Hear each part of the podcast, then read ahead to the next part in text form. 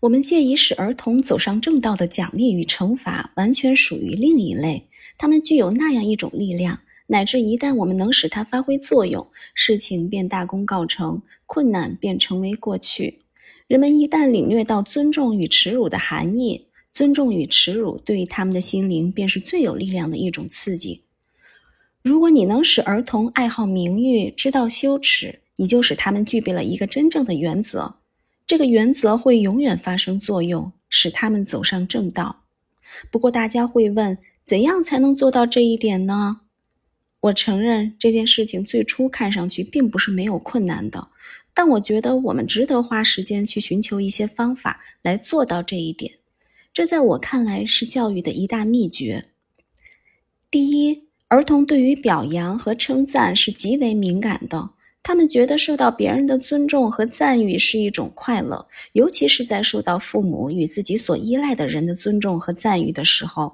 所以，假如父亲看见子女的行为好，就加以赞扬；看见子女的行为不好，就表现出生气和冷淡。同时，母亲以及儿童周围的人都用同样的态度去对待他们，那么要不了多久，就会使儿童感到其中的差异。这种办法如果坚持下去，我相信其功效一定比威胁或者打骂要大得多。威胁和打骂如果成了家常便饭，就会失去力量；而如果不能随之使儿童感到羞耻，则没有用处。所以，除了后面所说的极端情况之外，应该禁止使用威胁和打骂。第二，为了使儿童更加深切地感受到被尊重的快乐与被耻。屈辱的羞耻，并增加这种感受的分量。在儿童感受到被尊重的快乐的同时，应当始终伴随着有其他各种令人愉快的事物。在儿童感受到被屈辱的羞耻的同时，应当伴随着其他各种令人不快的事物。这些令人愉快或令人不快的事物，并不是作为某个特定行为的奖励或惩罚。而给予的，而是作为儿童的良好行为或不良行为所导致的受尊重或被羞辱的状态的必然的、始终伴随的结果而出现的。用这种方法对待儿童，就可以尽可能的使儿童认识到，凡行为良好而受人尊重、得到他人赞扬的人，必定为人人所喜爱，结果自然会得到其他各种美好的事物。与此相反，凡行为不端而被人看不起、不爱惜自己名誉的人，就不可避免的要遭受别人的冷淡和轻视。结果，无论什么都使他满足或使他高兴的东西，他都得不到。这种方法可以从一开始就使儿童获得一种固定不变的经验，教给他们知道，他们所喜爱的事物，只有名誉良好的人才能得到，才能享受。这样。儿童的欲望反而有助于他们的德行。一旦你能借助这些方法，使他们为自己的错误行为感到羞耻，使他们热爱自己的名誉，并为此感到快乐，你就可以随意的管教他们，而他们也会热爱一切德行了。我想实行这种方法的一大困难，来自仆人们的愚蠢和顽固。因为在实行这种方法时，很难防止他们不来干扰父母们的设计。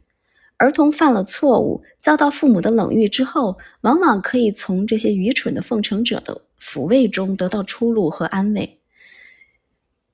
这样就把父母为培养子女的德行所做的一切努力都给破坏了。当父母不给孩子好脸色时，其他的人都应该以同样冷淡态度对待他。任何人都不能给他一点好脸色，直到孩子自己请求原谅、改正错误、恢复了自己以往的名誉时为止。只要这种做法能够坚持下去，我相信是很少用得着去打骂孩子的。儿童为了求得自己的舒服和满足，不用打骂，就会很快的学会去博得他人的称赞。而不去做那些他们发觉是人人反对的、必定会使自己吃苦的事情，这可以使他们学会谦逊与支持。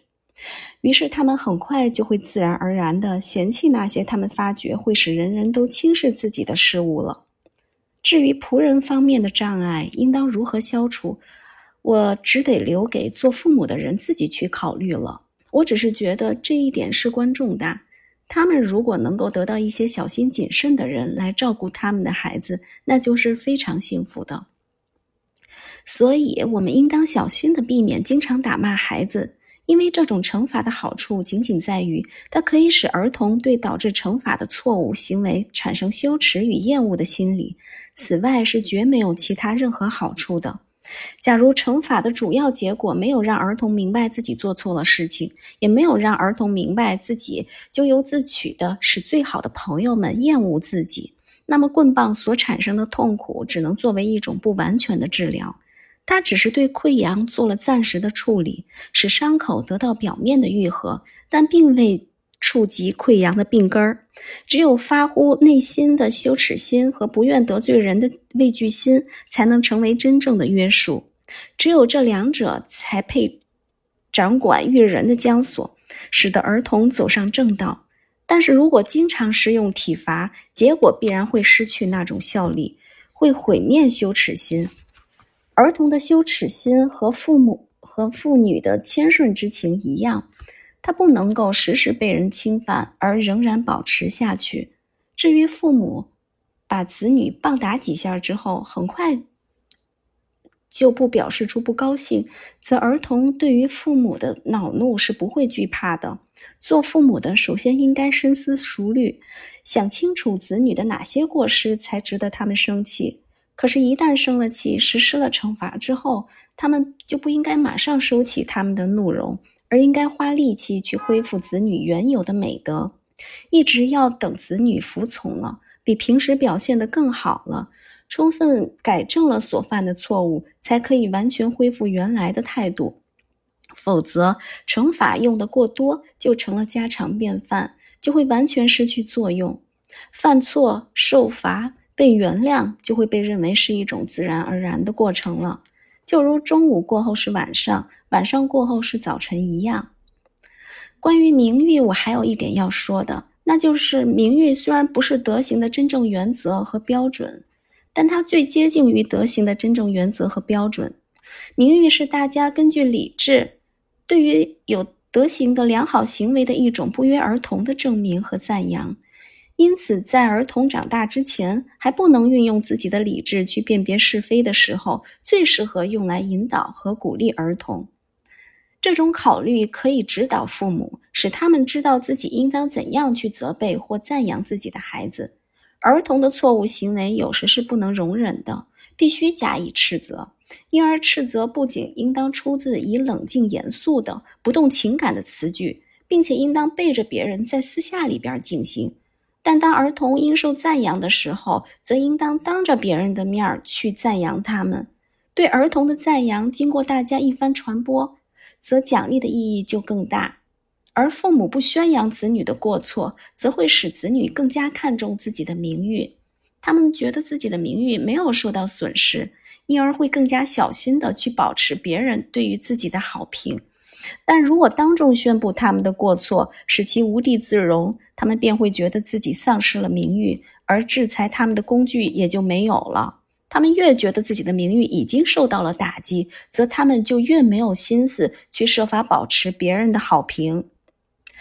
不过，假如对儿童进行正确的管教，那么我们设想的一般常用的奖励与惩罚是无需多用的，因为只要他们能够尊重其他在场的人。则他们所做的一切天真的傻事与幼稚的行为，都是可以完全任其自由、不加约束的，